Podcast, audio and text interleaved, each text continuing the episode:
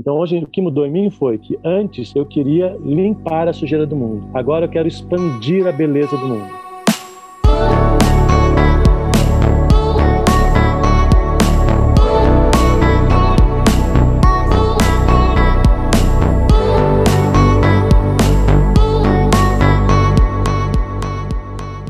Bem-vindas, bem-vindos a mais um episódio de Abrindo Caminhos, o podcast para quem busca ser a versão mais autêntica de si mesmo. A cada semana eu converso com pessoas que são referência em empreendedorismo, arte, ciência e que buscam estar tá em constante evolução e aumentando a consciência do planeta. E hoje eu tenho a honra, a alegria de falar com o Edgar Gouveia, um amigo, mentor, um professor das antigas.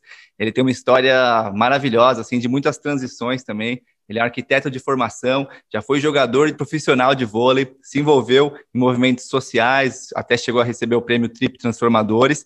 Ele viajou o mundo, que é o assunto que a gente vai falar hoje, né, poder transformador e como as viagens moldaram a gente.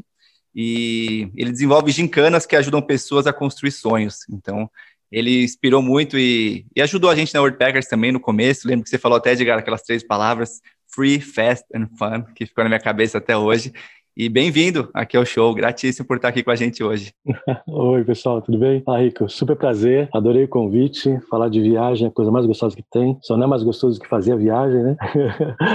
Atualmente é o que está rolando, atualmente é o que está rolando. é o que tem para hoje, né?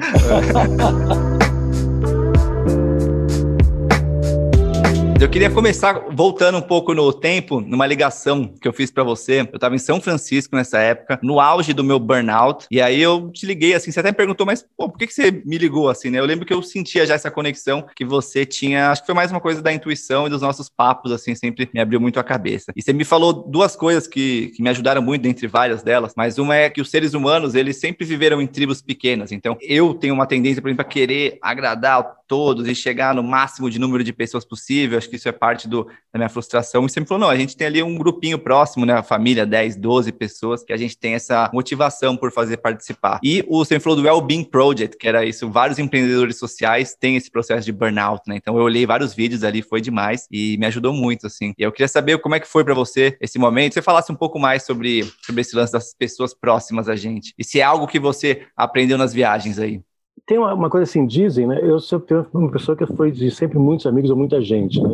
Sempre estava me relacionando em muitos círculos. Então, acho que a minha vida social começou muito com o esporte, então natação, tênis de mesa, atletismo, que foi começou a ser farra, basquete, e finalmente eu abracei o vôlei. E no vôlei eram as duas coisas, a gente viajava muito, o vôlei viaja muito e você socializa muito. Então eu tinha muita vontade assim, eu não tinha, não via o outro time como inimigo. Eram amigos, é potenciais amigos, jogava, já tinha que ganhar, claro, mas acabava, ainda mais que a molecada, 14, 15 anos, a gente queria mais sair junto, conversar, entender como é que é. É amigo, né? O moleque não quer ser muito inimigo, depois que vai ficando mais casca grossa. Então, ali, essa coisa de ter uma tribo começa com os esportes coletivos. Eu sou uma, uma pessoa, fui uma criança, sou uma criança introvertida, né? Então, eu adoro ir pro cinema sozinho, adoro viajar sozinho, fui dar volta ao mundo sozinho. Claro que eu não fiquei sozinho, eu fui sozinho porque você acaba encontrando muito mais gente se você tá sozinho, né? Se for com amigos, você só não chega. Mas eu tenho assim, eu sou uma criança introvertida, eu gosto de andar na praia sozinho muito, né? Assim em Santos, então vou sempre caminhar na praia. Mas o voleibol me trouxe essa coisa para estar no meio do bando, né? Assim, o pessoal sabia vir correndo e abraçar, né? Você fazia um ponto. Né? Eu não abraçava muito, não é uma criança, não é uma pessoa abraçadora, né? Mas com 15 anos no voleibol, você fazia um ponto e o time inteiro em cima de você. Eu falei, meu Deus, é aquele contato todo. E aí você vai descobrindo essa coisa desse clã, né? Que digo, o clã da minha família que você dá por dado. Mas tinha essa história de entender o valor que tem você ter o pertencimento. Quando eu comecei a estudar mais sobre isso, sobre o poder que tem né, o teu coletivo em torno de você,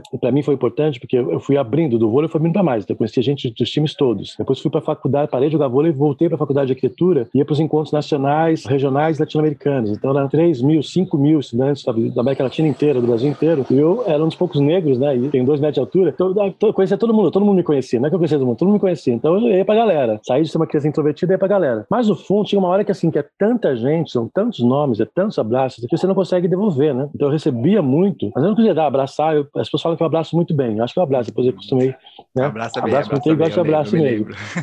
Então não dá pra abraçar os 5 mil, sabe? Eu saía abraçando. E tinha uma coisa, tinha uma fama assim nos encontros, porque eu abraçava bem. Então tinha gente que nem me conhecia, ah, pode te abraçar, pode te abraçar. E eu ah, abraça bem mesmo. Mas chegou lá que não dá pra chegar em todo mundo. Aí eu fui, eu fui começar a entender um pouquinho mais sobre isso, né? O que, que é que pega, né? Eu nunca fui muita gente pegar só amigo íntimo, pegar só meu, meu grupinho. Eu nunca queria isso. Eu queria me espalhar. Agora eu tô aqui no violão, agora eu tô ali jogando voleibol, agora eu tô com a galera rolando, agora eu vou passear. E chegou lá que comecei a entender, sabe? O que fortalece, né? Então quando você vai para a biologia da gente, tem essa coisa que nós somos primatas, né? De bando. E aí fui chegar isso na arquitetura, estudando isso ainda, na faculdade de arquitetura, entendendo como é que o ser humano funciona. Como é que é o habitat? Como é que são os comportamentos? Como é que é a visão de mundo? Por que a gente impacta desse jeito? E aí eu descobri que como, né, como se esses grandes primatas, né, chimpanzé, babuíno, gorila, e tinha gente lá também nessa história, nas savanas africanas, a gente tem essa família, dizem que é de 12 a 120 pessoas. Até 120 pessoas você consegue lembrar os nomes. Então pensa na faculdade, né? pensa no clube, não sei. até 120 pessoas você consegue memorizar os, os, nomes e também consegue trocar carinho. A gente é bando porque você tem que ter aquele amigo que você fala assim, ó, vamos no cinema, você vai. Quebrei pau com a namorada, o cara te atende, né? Depois você atende ele, você troca. Você lá, me ajuda a reformar a casa. É, você tá passando uma pessoa na rua e fala assim, cara, você me ajuda a reformar a casa aqui três dias e depois, eu, quando você precisar, eu te, eu te devolvo. O cara fala pra cara, não, não tem laços. Não conhece teu pai tua avó. Tem que ter laços de carinho, né? Fala que chimpanzés tem que ter, sabe, tem que pegar muita pulguinha, fazer cafuné, porque depois você tem automaticamente esses, esses laços que a gente fala, né, afetivos, que você pode trocar coisas que não sejam dinheiro. Você pode depender né? Assim, então você quer depender. Você vai, você, você, não é que você vai receber, você recebeu muito já em troca e deu também. E esses laços que são os laços que valem dinheiro, vale uma outra moeda que ela fala assim, ó, posso passar um, um mês na tua casa de praia? Que ela vai, entendeu? Mas pega uma pessoa, né, um outro primata humano e fala, pode passar um mês, um mês na tua casa de praia? Que ela estar tá louco. Então, para a gente colaborar né? Para gente, a gente precisa. Nós somos um, um primata que desde o início, para a gente sobreviver, precisava de bando. E chegar um leão e o especial estiver sozinho, acabou. O babuíno estiver sozinho, acabou. Mas se tiver o bando babuíno, o leão pensa muitas vezes, né? Então a gente, nós somos seres gregários. É, somos seres gregários. E o bando funciona desse jeito, criar carinho. Então assim, você poder compartilhar memórias e histórias junto com as pessoas é muito forte, né? Não é só o que você troca agora. Quando você lembra e se arrepia daquele teu amigo, aquela amiga, sabe, no ginásio, ou até no primário que estava com você, Aquelas histórias são muito poderosas, elas te fortalecem, te empoderam, te salvam no momento de. Memória se salva no momento de burnout. Lembra quem você é, lembra que você não era assim. Ou então vem um amigo e fala: Amigo, eu te conheço, você não é isso. Então, essas coisas todas que seguramente você viveu, muita gente te procurou, você procurou muita gente. Isso, a gente precisa de, um, como diz os africanos, né? É preciso de uma aldeia inteira para educar uma criança. Demais, é. demais, que lindo. E colaboração é uma coisa que para mim veio, veio muito na viagem mesmo. Eu trabalhei no banco, né? Foi uma carreirinha mais estrutural, ali até eu pedi demissão e viajar. E na viagem eu vi esse realmente essa colaboração que você está mencionando acontecer na prática. Então eu ia lá, as pessoas me ajudavam, eu trocava, eu fiz amigos assim para a vida. Eu lembro, lembro que eu viajei com um japonês, Junpei Kawati. A gente foi conhecer ele num trem de Bangkok a Chiang Mai, na Tailândia. Ele não falava inglês direito, não fala japonês, nada. E aí a gente viajou junto por, tipo, quase dois meses. Deu uma volta ali Camboja, Laos. E uma amizade, assim, a gente se ajudava muito e ficou muito amigo amigo, o Nick McPhil, outro australiano que eu lembrei agora, a Úrsula, uma canadense, pessoas que eu conhecia ali, que eu não conhecia antes da minha vida, mas que esses laços profundos se formaram ali, né?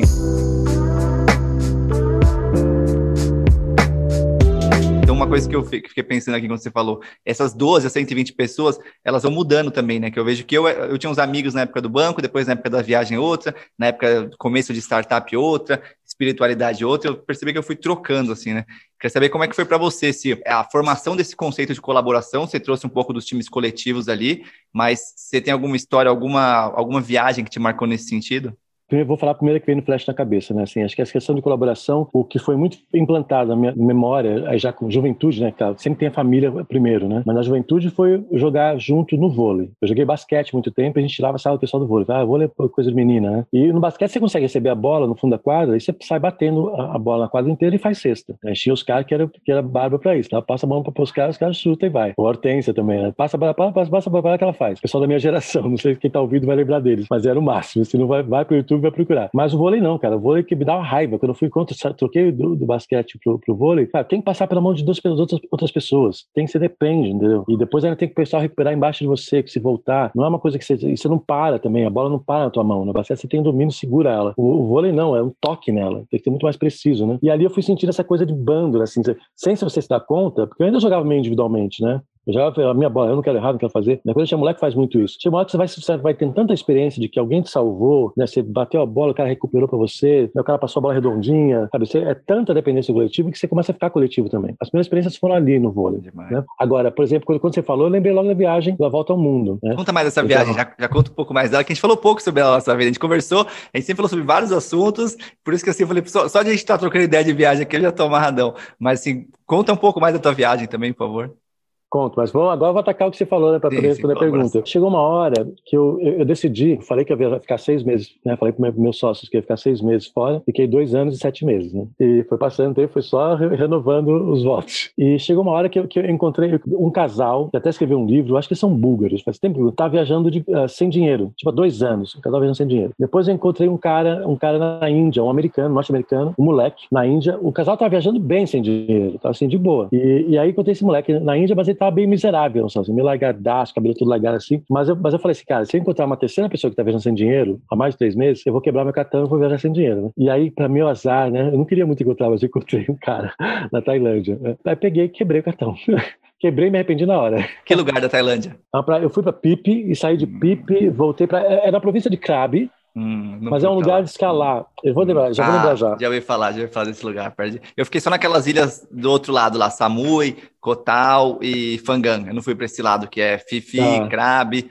Eu não, é. não, não, não conheço. Ah, nossa, direito, é maravilhoso, cara. também não fui pro teu lado porque eu fiquei tão viciado lá. Mas é um lugar maravilhoso, já vou lembrar já. É um é lugar que, que muitos escaladores do mundo inteiro vão para lá. Escalar, escalar, assim, então, é, tem, muitas, tem muitas negativos, né? Aquelas pedras que, que vão ao contrário, assim, você tem que meio que escalar de meio de cabeça para baixo. Enfim, foi ali que eu quebrei. E, e eu sabia, assim, que eu, eu quebrava, eu sabia, se eu quebrar, vai demorar para chegar do, do, cartão do Brasil, vai demorar três meses, né? Aí foi legal. Quebrei e me arrependi, mas, mas sabia que eu quebrava, eu quebrava, eu não ia ficar assim sem dinheiro, entendeu? Eu me lembrei do filme, aquele filme Natureza Selvagem, que ele pega o carro, ele joga, queima o dinheiro, assim, ele joga o, o Christopher McClanders, que ele pega o carro dele, ele vai sem dinheiro nenhum pro Alasca, assim, é uma baita, é, é uma aventura também, acho que digna de ser vivida, né? Não, não recomendável para todos, mas assim, digna de ser vivida se você é, tem um chamado, você tem vontade, você teve vontade e fez. Exato, fiz vontade e fez. Jamais faria isso no Alasca, eu acho, mas ali tava mais confortável. Até porque eu tava viajando um bom tempo também, as pessoas me cuidavam, pessoas queriam cuidar, brasileiro, Brasil, né? As coisas ser negro, né? Não tinha negro. Na Tailândia eu passava e não tinha. Quando eu via assim, a gente fazia uma festa, deu um norte-americano ali, uma coisa assim. Mas não tinha, né? Sabe, jogar vôlei também abria muitas portas, né? Tinha uma certa segurança, assim. Eu fui muito bem cuidado. Os seis primeiros meses de viagem, seis primeiros meses de viagem, eu fui muito bem cuidado.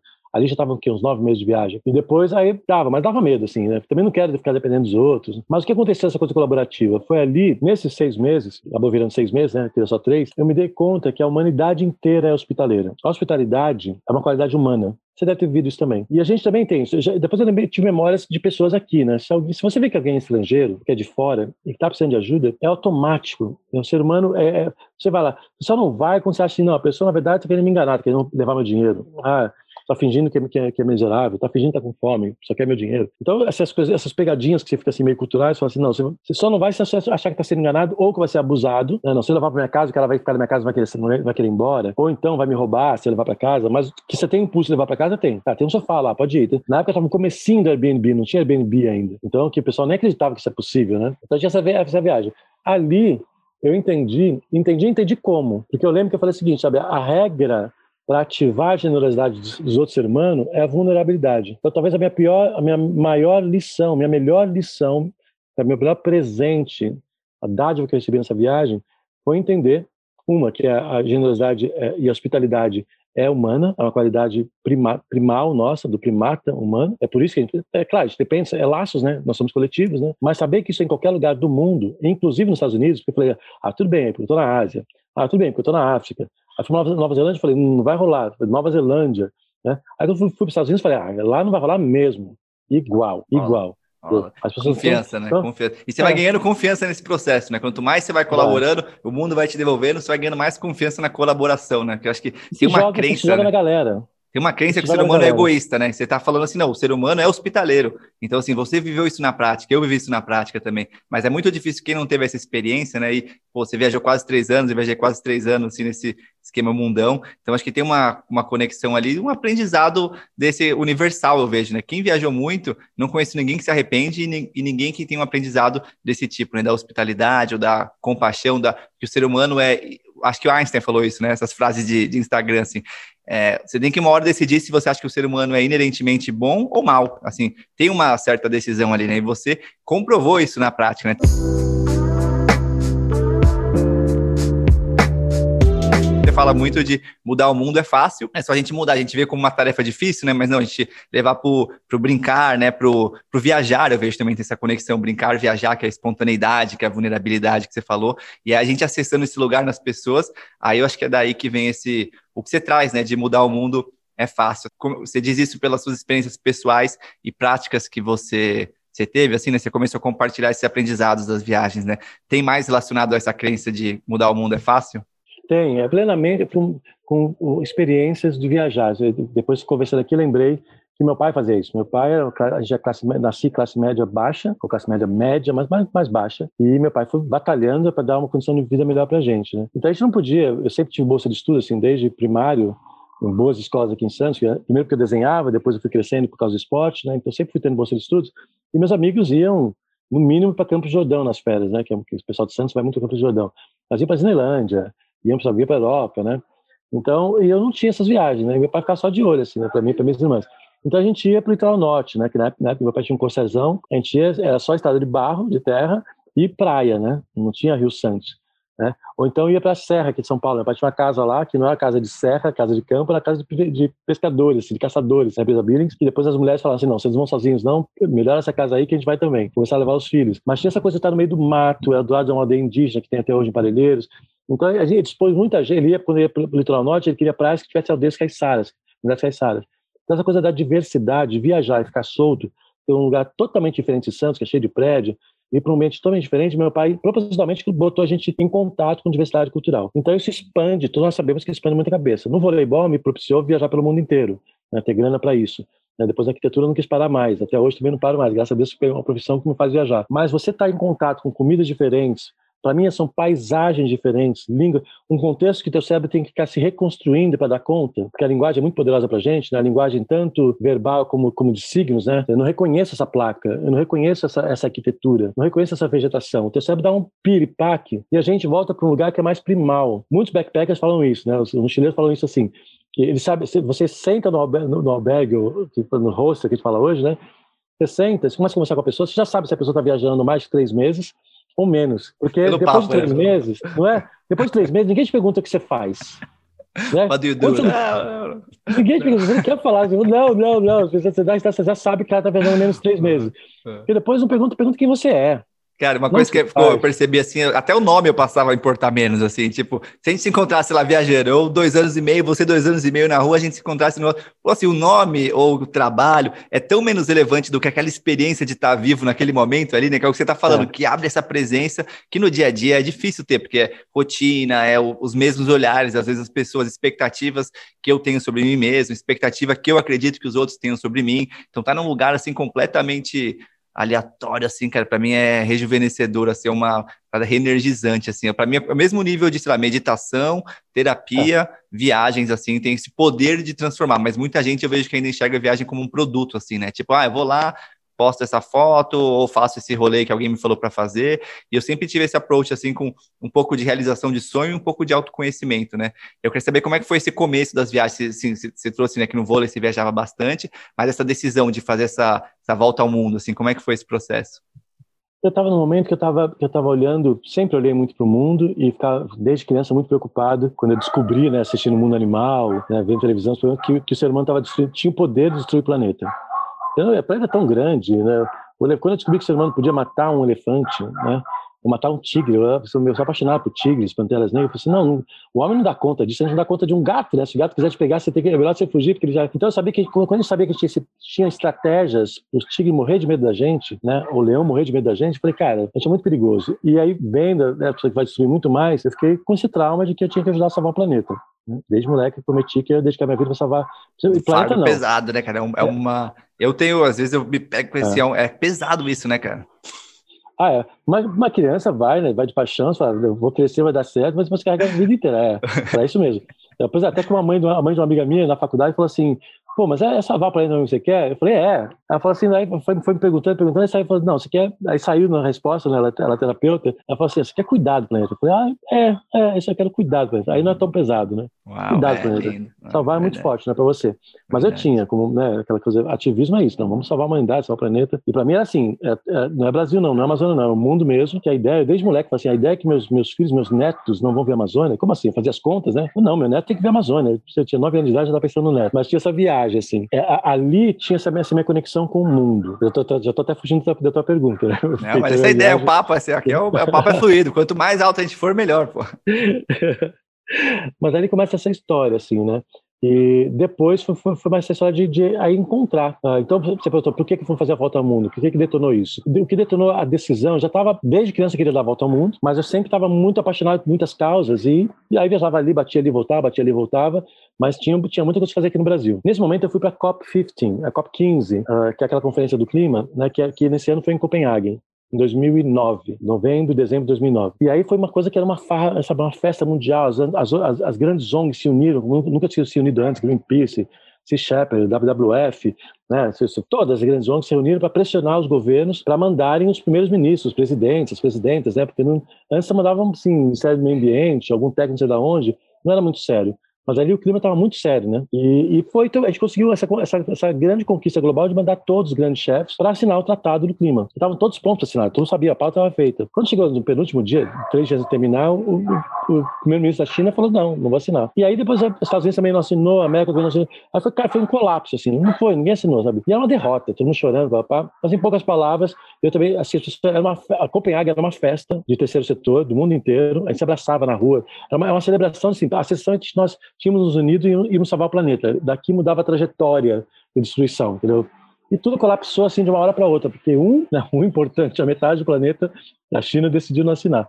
E todos os restos deram para trás mesmo, porque era uma questão econômica, né? Não, então não vou fazer, né? E aí eu perdi totalmente a fé, eu falei, cara, se depender de grandes empresas, de grandes governos, a gente não vai mudar isso. Eu falei, o que a gente pode fazer? Então, você fiquei, colapsei eu mesmo, né? Aí não voltei para o Brasil, fiquei lá, aí fui, fui, fui para a Espanha, fui passei o Natal sozinho na Espanha, Natal e Ano Novo, e Natal de Novo quieto, nevando em Madrid, né? não levava muitos anos, nevava um frio, eu ficar dentro do quarto, assim. Mas foi bom ficar dentro do quarto, que aí foi aí que eu decidi. Falei, então, é agora a hora de tirar um sabático. Eu falei, eu vou dedicar minha vida, dedicar os próximos quatro anos da minha vida para achar uma solução, eu mesmo, para mobilizar pelo menos 2 bilhões de seres humanos para salvar o planeta. Falei, o que, que pode salvar o planeta? Fiquei pensando nesses dias, né? Entre Natal e Novo, se não é grandes empresas, não é grandes governos, quem pode salvar o planeta? Eu falei, é o ser humano, sociedade civil. Aí eu pensei, sabe, eu sou bom de mobilização, né? Falei, cara, não, não dá para mobilizar o planeta inteiro, mas um terço, né? 2 bilhões eu consigo.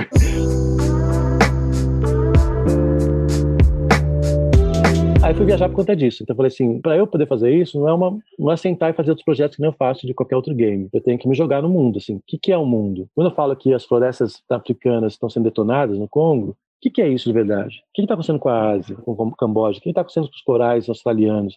Então, tudo isso que a gente ouve falar são sinais, né? Derretimento dos polos, eu tinha que ver. E, me, e é uma coisa de me encontrar com o planeta mesmo. Eu voltei para criança, assim. Quando eu era criança, eu não gostava de gente, né? Eu me relacionava com a natureza o tempo inteiro, né? Até hoje eu me relaciono melhor, melhor com a natureza que com gente, mas eu me relaciono muito bem com gente hoje em dia. E gosto. Antes era só por obrigação. Mas talvez falei, cara, agora é hora de voltar para o planeta, encontrar, abraçar a mãe terra mesmo e pedir ajuda, né? Então eu ia para os lugares assim mais espetaculares do mundo e também os mais abalados do mundo, assim, para entender o que é o planeta de verdade. Tá, tá mesmo em destruição?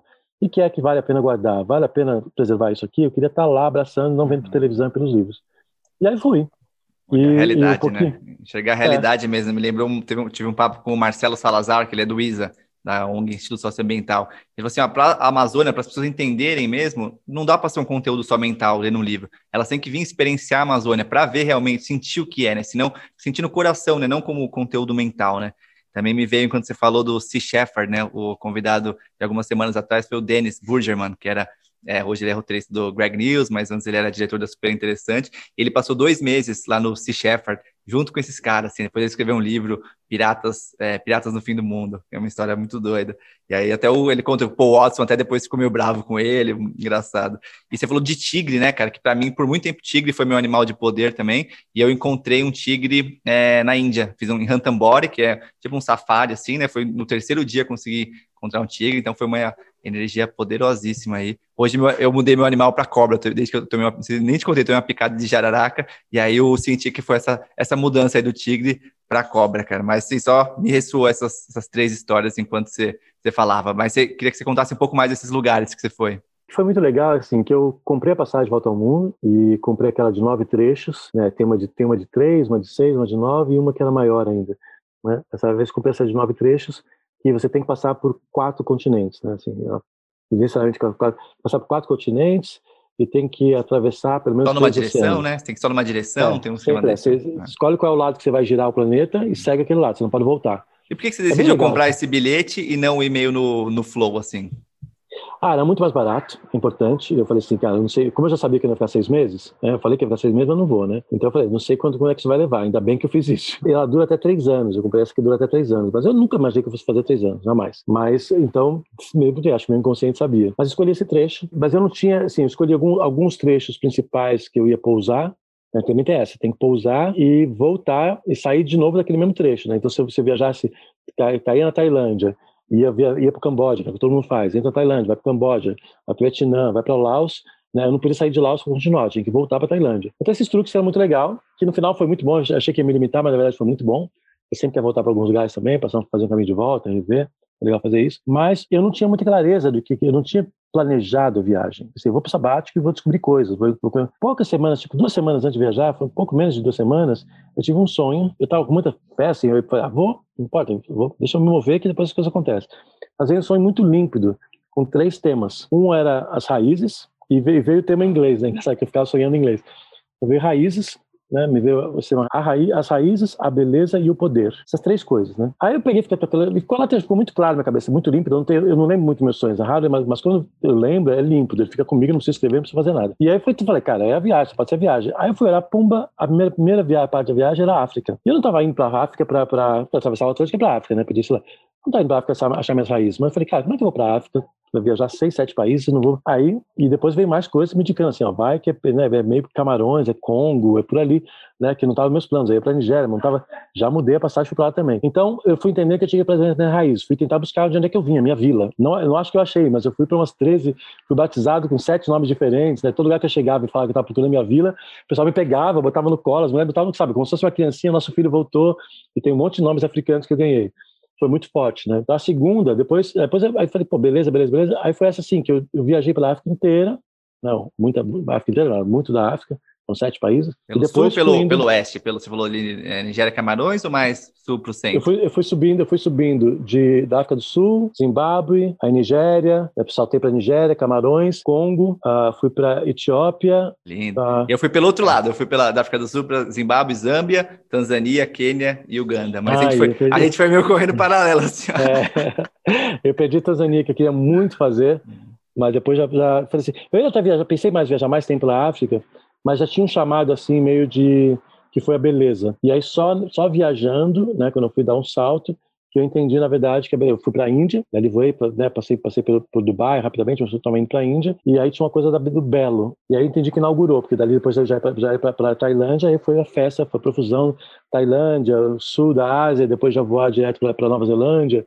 E como é que foi na Índia, tua experiência na Índia? Porque a Índia, assim, África e Índia, para mim, eu sinto que foram os que mais me marcaram, assim, eu passei esses primeiros meses da viagem na África e depois de mais ou menos um ano, é, entre Europa e Turquia ali, eu fiquei na Índia uns meses também, e acho que ali é um lugar, são dois lugares que eu vejo assim, ó, onde a, a viagem mais me transforma, é muito relativo isso, né, e todos os lugares é. se transformam, todos os lugares são, não gosto de comparar lugares assim, mas África e Índia foram lugares, assim, que eu sorrio só de, de lembrar assim das sensações, dos aprendizados assim que eu tive, né? Como é que foi para você na Índia?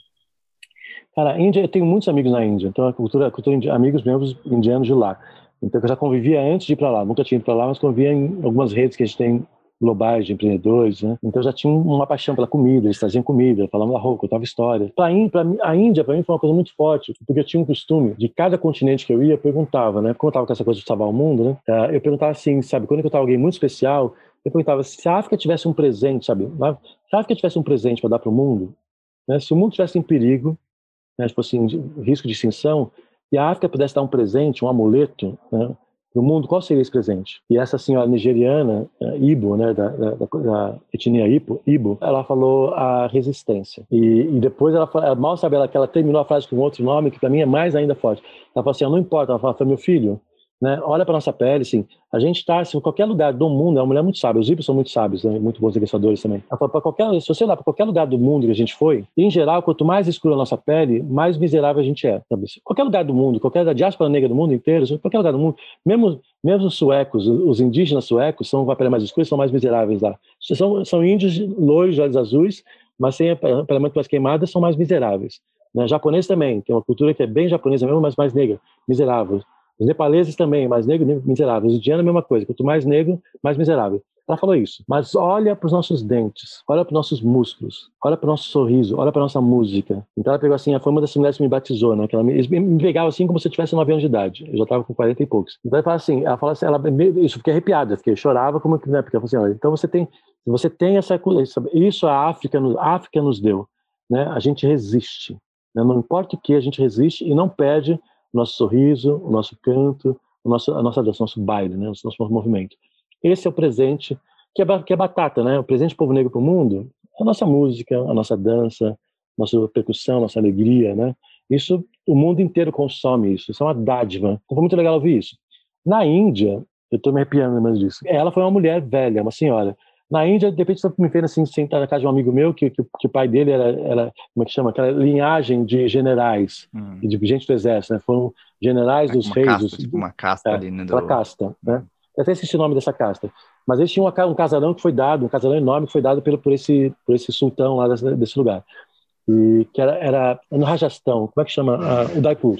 O Daipur. Da Cidade Azul, né? Eu tive lá também. E... A gente até filmaram no filme do 007. Eu acho que o Daipur é meio famosinha por isso, assim, mas não sei se foi é. Pushkar ou Daipur agora, mas é um lugar lindo mesmo, cara. É lindo, é lindo. Tem aquele lago, tem aquele palácio no meio do lago, lindo, sabe? Uma coisa no nada, tem um palácio maravilhoso. Enfim, mas tem tá, esse lugar. E essa casa, meu amigo, é uma casa que tinha assim, tinha 10 irmãos, sabe? A, mãe, a avó que estava viva, teve dez filhos e filhas, e aí todo mundo tendo família, foi uma casa enorme, mas era um monte de família dentro, sabe? Umas 50 mais pessoas lá dentro. E, ela, e, ela, e eu estava vivendo aquela coisa, aquela profusão, aquela coisa me atingindo toda, e ela, aí eu fui fazer essa pergunta para ela. Quando eu fiquei, no começo era demais para mim, era muita coisa, todo mundo queria me agradar, queria me alimentar, queria me conversar, queria me fazer feliz, né? E se eu, se eu falasse obrigado, né? Tinha essa coisa assim, se eu falasse obrigado, eles ficavam tristes. Falavam, não, parecia, sabe, assim, perdi ponto, tomei um gol. Tá? E demorei para entender, demorei para eles me falarem. Isso não agradece, não agradece. Né? Aí fala, não, porque para eles, assim, você só está em casa, eles estão fazendo de tudo para se sentir em casa e ser família. Se você agradece, é porque você ainda não é família. Quando, sabe, quando, você, abrir, quando você abrir a geladeira e tá tudo bem, quando você lá, é muito louco. Então são coisas muito. E assim, eles ficavam decepcionados mesmo. Cada vez que eu falo ah, obrigado, eles ficavam decepcionados. E era, tipo assim, eles olhavam para cara do outro assim, sabe, assim, não estão fazendo o suficiente. Ele não, não pegou ainda. Não, não. Não, nem me culpavam. Tipo assim, não estão fazendo o suficiente, que é pior, né? Era mais comida, mais comida, mais viagem, mais dor, massagem, né? Até que meu amigo falou, pô, gente tinha vindo para o Brasil e falou assim, cara, não pede desculpa, porque você está pedindo desculpa você não está em casa, que você não é família. Aí eu fui, comecei a ficar até de pau, né? Então eu comia, não ligava, não falava obrigado, falava nada, e aí, ficava feliz da vida. Até que a mãe dele se aproximou, né? Que, tipo assim, ela ficava bem assim, vocês não estão cuidando do hóspede legal, vocês não estão sendo bom, né, bons anfitriões, porque ele está falando obrigado, não está em casa. Né? Que é real mesmo. E quando você faz, tá falando obrigado a casa você não é amigo íntimo, não pede obrigado nada, não pede para abrir geladeira, né? E é isso que eles buscam, né? Você ficar em casa. Você, se você é hóspede, é Deus. É, hóspede é Deus. Na Índia, na África também, né? Essência ditado, o hóspede é Deus. Mas ela me fala isso também. Então, essa experiência, ela fala o seguinte: qual, qual é o presente? Ela ficou pensando, pensando, pensando, e falou o senso de família. Quando ela falou aquilo, não foi só o nome, não foi a minha família. Minha família é nuclear. Eu, que tenho, meu pai teve nove irmãos, a minha avó, não sei o que lá, mas eu só vivi isso até cinco anos de idade. Depois espalhou. A avó morreu, todo mundo se espalhou. Então não tinha essa coisa de clã. Eu não vivia essa coisa de clã, familiar de grandona.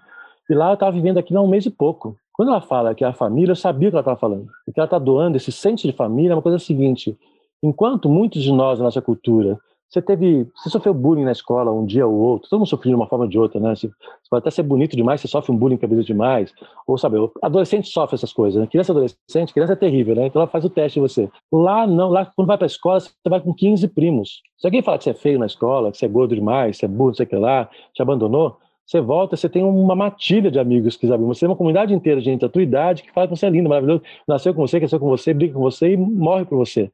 Né? Não é um irmão, dois irmãos. Ninguém não tem muita briga de um irmão com o outro, porque é tão espalhado que ficou irritado aqui, você pula pro outro, entendeu? Você briga, nem você briga com alguém no futebol, você não fica assim gritando com a pessoa. Você sai para outro lado, você vai fazer, vai jogar do outro lado, vai jogar do outro time.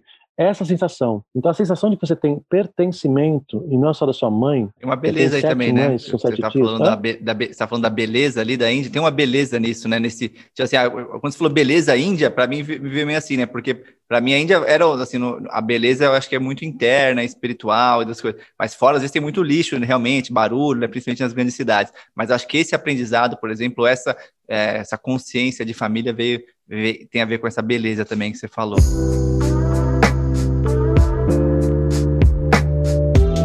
E aí depois eu fiquei curioso com o poder, né? Você falou que o terceiro era poder, né? Onde é que você descobriu o poder nessas viagens? não descobri, eu sabia e não queria ir, né? É, é os Estados Unidos. Eu sabia, quando eu estava chegando na Nova Zelândia, que eu concebia assim, né? É engraçado que você estava na, na, minha rota da minha viagem, né?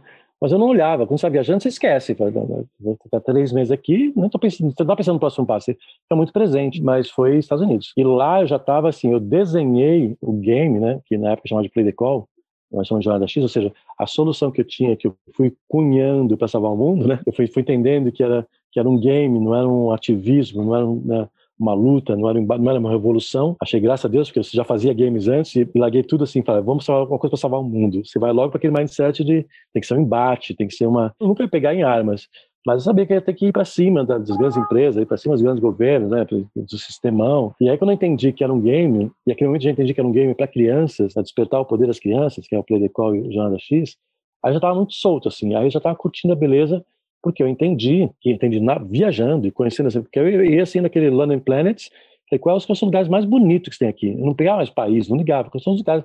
Eu fui para lagoas no meio de crateras, entendeu?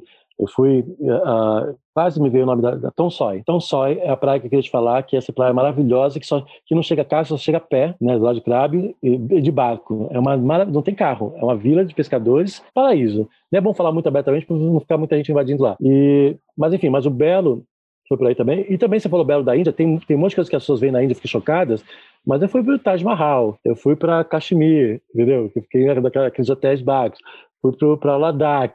Eu tenho minha, minha lembrança da Índia é, é, é esse paraíso, né? Que é, Ladakh. Tem, assim, tem o Templo Dourado, tem Dharamsala, onde fica o Dalai Lama, né? Então tem muita coisa. Acho é. que as grandes cidades ali, tipo Delhi, Mumbai, Bangalore, realmente é, é, é barulho, é assim. Mas as cidades é. pequenas, cara, eu fui assim, principalmente onde eu fiquei mais tempo foi em Rishikesh, no norte ali, né? Entre Delhi e Ladakh. Quanto menor a cidadezinha, isso viajando sempre, né? Cidades grandes, eu percebi que elas têm muito em comum, assim, né? Na verdade, as cidades pequenas que elas têm os grandes diferenciais, né? Eu lembrei até quando eu passei um tempo no, numa aldeia indígena aqui no Xingu, e o Pajé falou assim: as, as, cidades, elas são iguais, né? Aqui, cada aldeia é diferente, porque tem um rio diferente, uma árvore diferente. A cidade tem prédios e carros, né? Então, é. Não tem muito que fugir, né? Parece São Paulo, mas é, é um pouquinho diferente, mas é, então, eu ficava contagiado, e a Nova Zelândia me, me perdi, assim, né? Eu tinha a passagem para a Austrália também, não fui para a Austrália. Eu vou ficar um mês e meio na Nova Zelândia, um mês e meio na Austrália. De jeito nenhum, me larguei três meses na Nova Zelândia e saí chorando, entendeu? Cara, saí chorando. Esse é um lugar que eu tenho muita vontade de ir, Edgar. Nunca fui, é um dos lugares que está mais me chamando. Eu nunca fui para Nova Nossa. Zelândia. Nossa, já estou avisando já. É ticket para pelo menos três meses. Não, falando assim, e já falei para várias pessoas que foram ficar um mês e meio, falei, se você voltar, você vai voltar chorando e com raiva.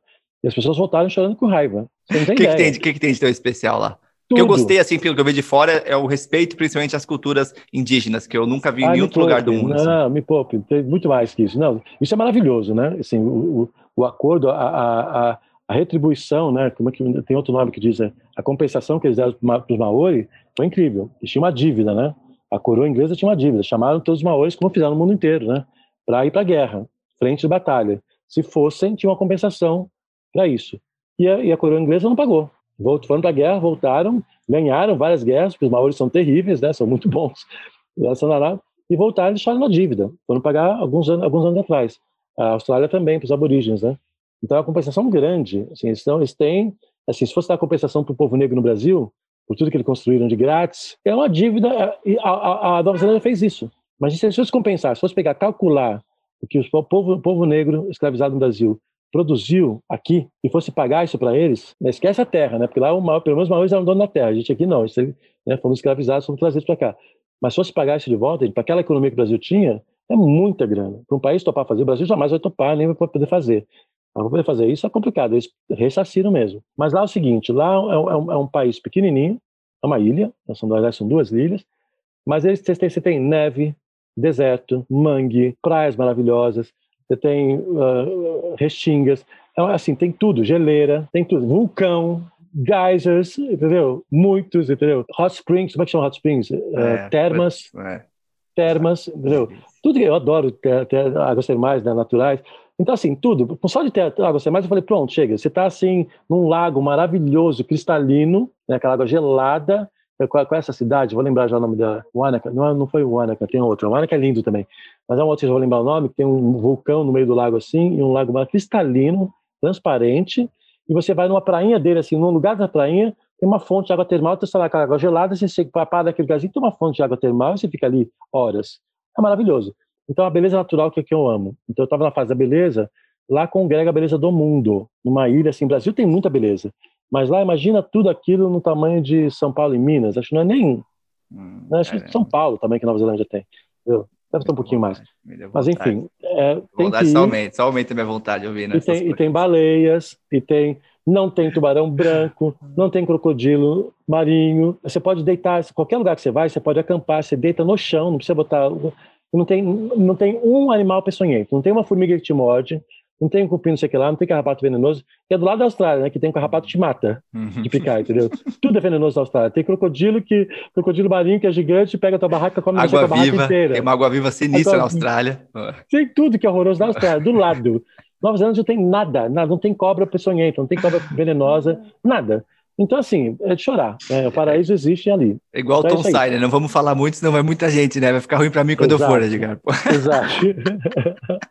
é legal que, assim, pelo menos Nova Zelândia, eles são muito organizados para o turismo. Então, tem aqueles great walks, né? Então, tem umas caminhadas muito profissionais. Você vai, assim, que você vai caminhar, assim, cinco dias, sete dias, dez dias. Tem, tem um great walk que é de, que é de canoa. Sabe, sabe aquele rio do Senhor dos Anéis? Não tem aquele rio que está o Frodo remando o Senhor Anéis? Existe aquele rio e é lá. E eu fiquei cinco dias remando aquele rio. Você rema um dia, para, vai para uma hut, né, para uma cabana que fica lá. Depois você pega a canoa no dia seguinte, rema, aquele rio cristalino existe. É uma loucura. Você sai, aquele, só aquele rio é um sabático, um sabático em sete dias.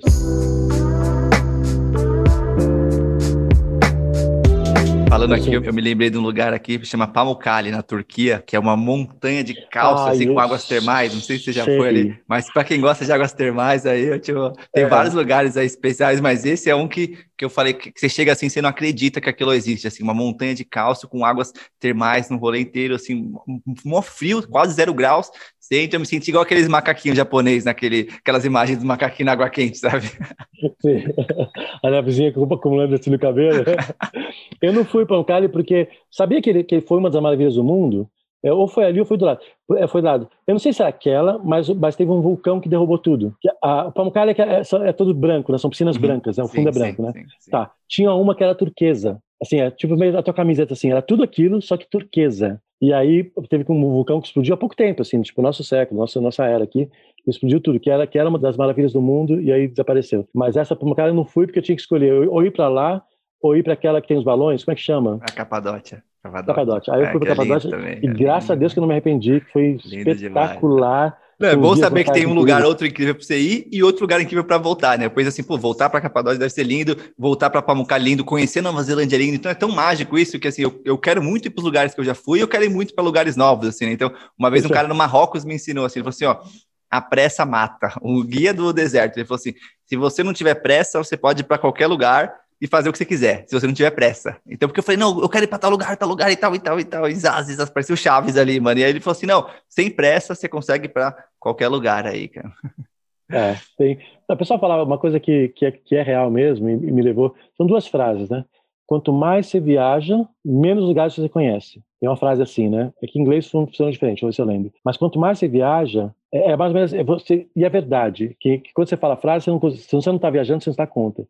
Mas para todo lugar que você vai, alguém fala: Nossa, você já vai embora, você tinha que conhecer esse, esse e isso aqui do lado. Para cada lugar que você vai, tem mais três lugares maravilhosos, ou mais maravilhosos de onde você foi, que todo mundo fala localmente, até os backpackers também falam. Mas como você vai embora se você não conheceu isso, isso, isso? Tem, você não tem tempo, você tem que voltar. Então, para cada mundo que você conhece, tem três, você, você, descobre que tem três mundos que você não conheceu. Então, mais você desconhece, é verdade mesmo. E também fala sobre conhecimento, né? Quanto mais conhecimento você tem, mais você sabe que você não sabe nada. Os dois. Isso é real. E, na, na, e viajando, isso é real no corpo, né? É diferente uma ideia, um pensamento, uma frase que você visualiza ela. O teu corpo inteiro sabe disso. Isso, é, isso é, bem, é bem poderoso. É uma experiência mesmo, né?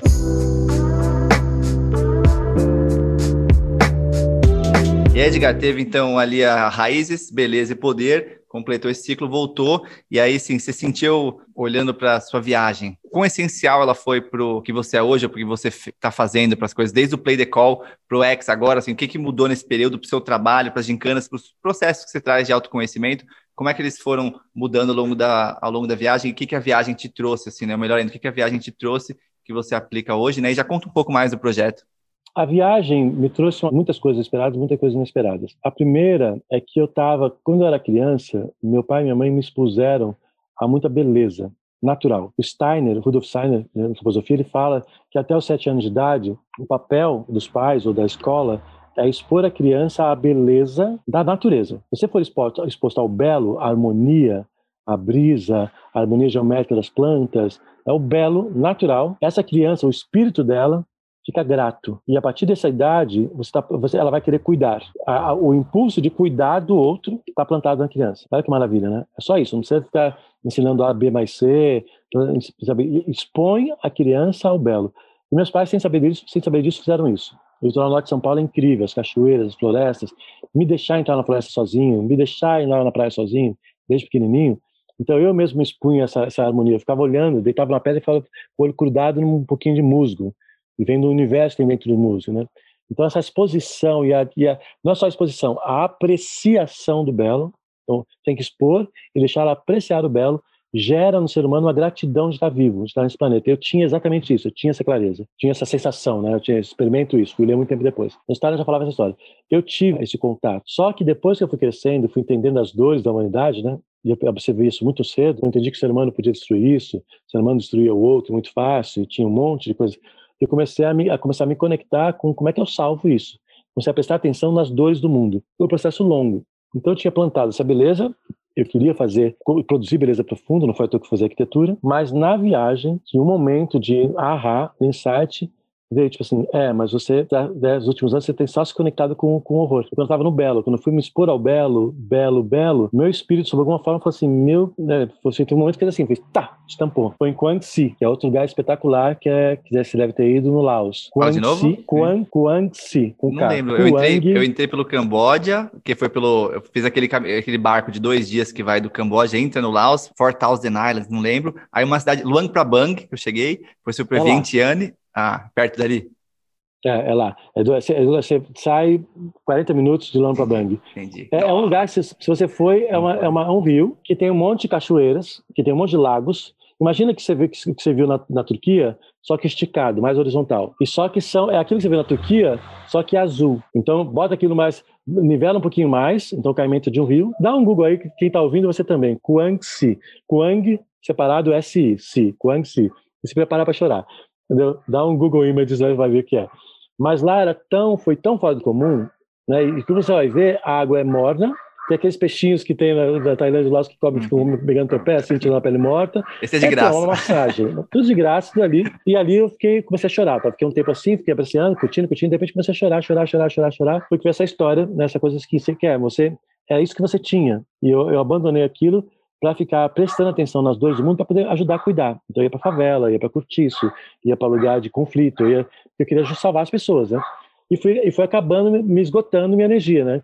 Eu me, identifiquei bastante com, a, com o Sebastião Salgado, é a esposa dele contando a história dele, né? Ficou fotografando tanta miséria, tanto horror no mundo, com tanto detalhe, que ele pegou um câncer, né? Ficou muito doente, que desistiu da vida, queria morrer. E ela pegou de volta, ele levou ele para a terra dos pais, para a fazenda dos pais, e deu essa ideia para ele: vamos replantar a fazenda. E aí começou a plantar vida e gerar vida, e isso que curou ele, entendeu? Então, ali, uh, acho que a viagem me deu uma grande descoberta da viagem para o jogo, foi entender que eu tinha que me reconectar antes, desde moleque eu me reconectava com a luz, que tem de mais belo do mundo, e não de ficar consertando o que tem de horror no mundo. Então hoje o que mudou em mim foi que antes eu queria limpar a sujeira do mundo. Agora eu quero expandir a beleza do mundo. Eu nem me conecto com, com a dor. Eu tento, né? Disciplina assim, que é o que eu fazia quando era criança. Eu era solar, estava sempre sorrindo o tempo inteiro. Ultimamente, nos últimos muitos anos de ativismo, foi outra coisa. Então é diferente. Então é aquela coisa meio que Italo Calvino fala em Cidades Invisíveis, né? Acho que é na, na talvez seja a última historinha deles, que são aquelas grandes cidades, as várias cidades que ele tem. O Khan pergunta para Marco Polo no livro, né? Cidades invisíveis. Se tudo é inferno, né? Se tudo é ruim, né? qual é a saída? O que, que faz? Ele falou assim, ó, você descobre o que no inferno não é inferno, qual é o pontinho de luz que tem lá, se posiciona lá e abre espaço. Isso foi, isso me salvou, né? Porque se eu fosse, eu saí de lá, eu saí com essa viagem para salvar o mundo, né? ou para cuidar de um mundão. Se eu fosse focar em ficar limpando a sujeira, né? então isso moldou o game. Então a ideia de, de que e se construir o mundo dos nossos sonhos, se, se regenerar, né? se cuidar, né? se transformar o mundo dos nossos sonhos, pudesse ser rápido, pudesse ser divertido e não precisasse colocar a mão no bolso. E de quebra o resultado fosse espetacular. Né?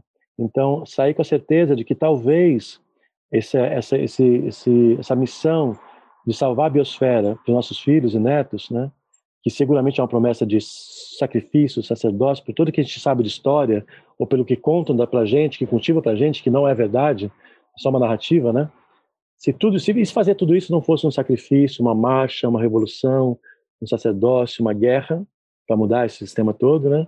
Se isso pudesse ser uma grande aventura épica, pudesse ser uma grande gincana, pudesse ser com a energia do carnaval, da festa junina, né?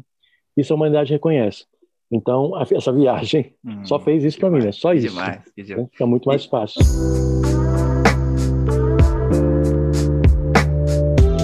E como é que está hoje o projeto, Edgar? Como é que os ouvintes podem fazer parte também? Ah, bem fácil assim. Se for adulto, não pode fazer parte, que é proibido para maiores de 18 anos. Mentira. Até, tem um monte de marmanjos jogando com 29, 30. Mas é, ah, é só entrar no Jornada X. Vai colocar o link aqui também. Tá, isso, então, Jornada X game.org.br e a gente faz, uh, que é uma ação é que a gente fez, a gente desenhou jornadas, uma sequência de gincanas com seis passos, em que a gente desafia crianças, adolescentes e jovens a brincarem de transformar o seu mundo, a sua realidade, né? Para brincar de verdade, né? para brincar de super-heróis, para construir o bairro dos seus sonhos, né? E de quebra se conectar com outros, com crianças e jovens de outros bairros, jogadores de outros bairros e trocar informação e recursos para melhorar mais. Isso é uma grande rede global de gretas, né? Então a gente não tem uma greta só, a gente tem, graças a Deus, centenas de milhares de gretas pelo mundo. Elas estão vindo com tudo, né? A gente teve várias gretas que ocuparam as escolas de São Paulo, brasileiras, né? Um monte de crianças, não foram não foram jovens, eles tinham 12, 13, 14 anos de idade, eram crianças, né? Comecinho dos teens, e eles ocuparam toda a escola de São Paulo, né? E o movimento cresceu para o Brasil inteiro, né? Ou eles também ocuparam as, as capitais norte-americanas lutando contra as armas, foram teens, não são jovens mudando o mundo, são hippies, não são universitários, não são caras pintadas, são crianças. Né? É Greta, 13, 14, 15 anos. Então está vindo uma, uma, grande onda aí, bem legal, e nosso papel é conseguir entregar para eles uma ferramenta para que ao invés de marchar, né, só marchar, ou só fazer greve, ou só demandar dos governos, eles entenderem que eles podem regenerar os seus lugares e o planeta inteiro brincando. Hum. Né? Hum. Demais, se, a, se, a Greta, se a Greta, os 4 milhões de, de, de, de moleques na Europa que fazem toda sexta-feira greve, se eles continuassem fazendo a greve, né, de, uh, pelo clima, mas toda sexta-feira, cada sexta-feira eles combinassem. Nessa sexta-feira vai todo mundo fazer greve, ninguém vai para a escola, mas vai plantar pelo menos uma árvore. Então, cada sexta-feira, os moleques vão plantar 4 milhões de árvores. Imagina as notícias no jornal, como é, que capa que pegar.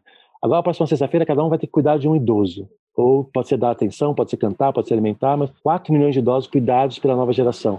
Imagina o impacto que dá no mundo, né? Então, eu entendi que a minha, via a minha viagem a volta ao mundo me deu isso. Assim, entrega para as crianças, já que você não vai entregar um mundo melhor, a gente não sabe ensinar eles como fazer um mundo melhor, porque a gente, sabe, a gente não sabe fazer, senão a gente fazia, né? Então, pelo menos transformar esse, essa casca grossa que a gente está dando para eles, né, que eles vão ter que enfrentar para melhorar, que isso possa ser uma aventura, né? não uma guerra, não um sacrifício, não um inferno, uhum. mas uma aventura épica, né? brincar de super-heróis. Que lindo, maravilha, inspirador demais, inspirador demais.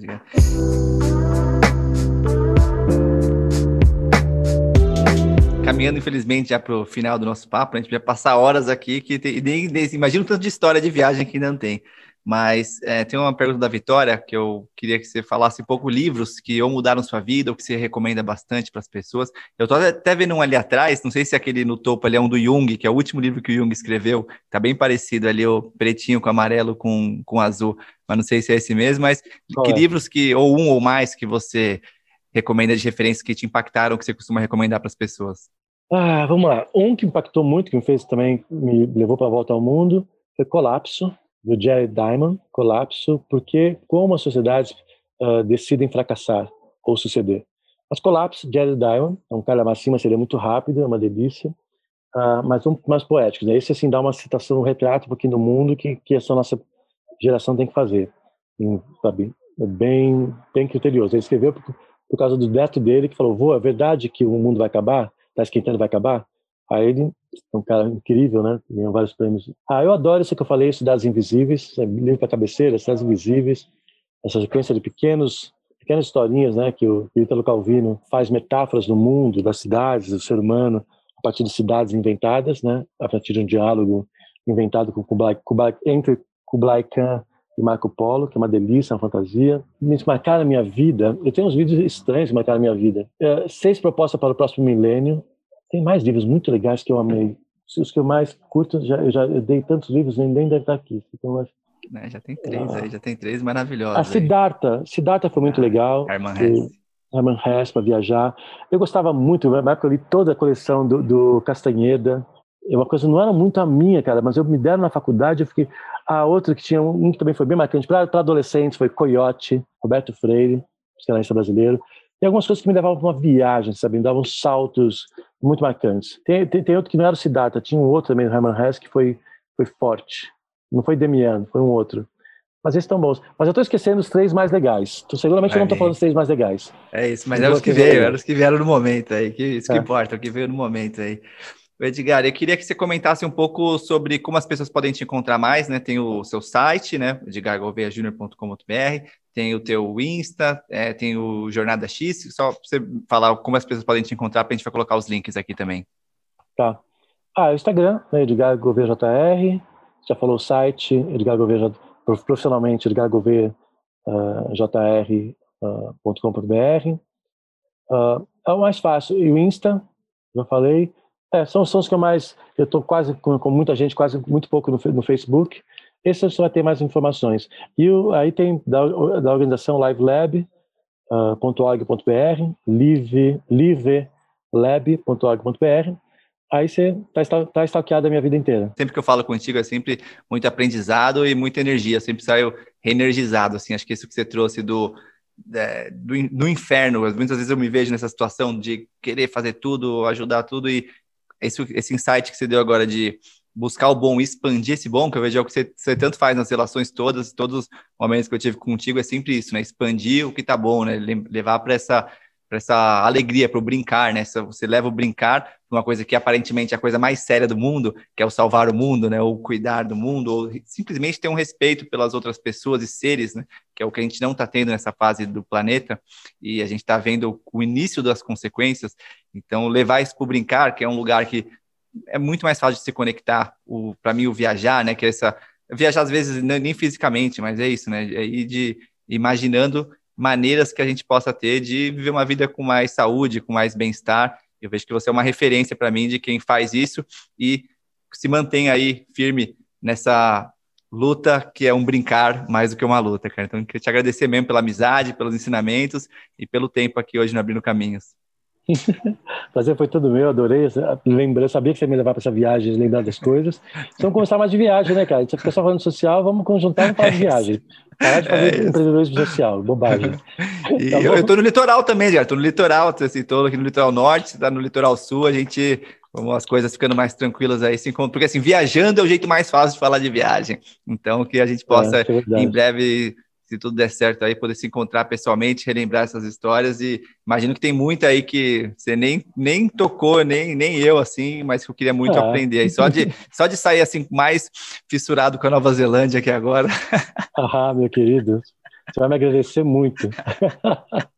e agradecer o Antoninho também, que apresentou a gente, que pô, faz já uns, acho que uns seis, sete anos que ele apresentou. Então, agradecer o um abraço para ele. Aí. Hum. Gratíssimo, gratíssimo por ter ouvido a gente. Toda semana aqui no Abrindo Caminhos, a gente traz pessoas que são referência em ciência, arte, espiritualidade e que buscam ser a versão mais autêntica de si mesmo. Hoje eu tive a alegria aqui de receber o amigo, o mentor Edgar, que me ensina muito sempre como é possível brincar e ao mesmo tempo agir de forma séria na, nas questões principais do mundo através das crianças e da natureza. Então, espero que vocês tenham curtido também, galera. Até semana que vem. Valeu!